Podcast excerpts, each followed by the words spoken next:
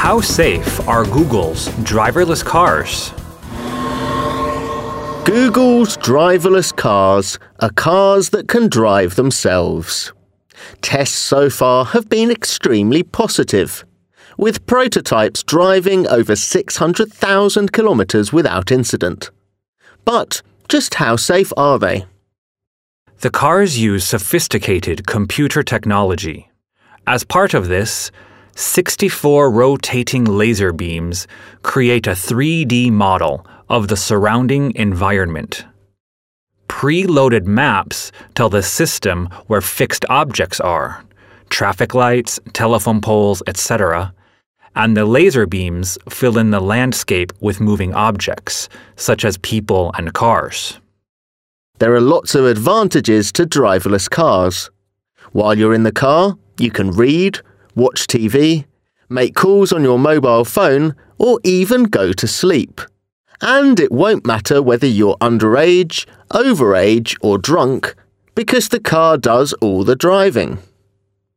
Driverless cars can also solve parking problems, as they could drop you off, then park far away where space isn't a problem, then return later to pick you up.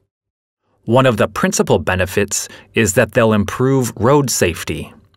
In America alone, over 30,000 people are killed every year in automobile accidents. Driverless cars are much better at keeping a safe distance between vehicles. They're also good at braking. In one test, a driverless car driving at 40 miles per hour could stop within 9 feet of an object in an emergency. The average human who is paying attention can only do it within 12 feet. So, if someone stepped out in front of a driverless car at 10 feet, they'd be uninjured, which wouldn't be the case if they stepped out in front of an ordinary car. So, what about the future of driverless cars? In June 2011, the US state of Nevada passed a law allowing autonomous cars.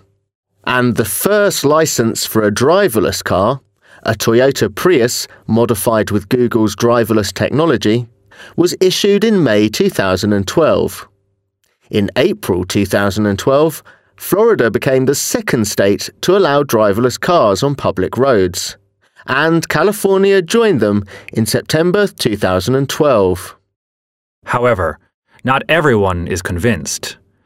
What would happen if one of the cars killed a human? Who would be responsible?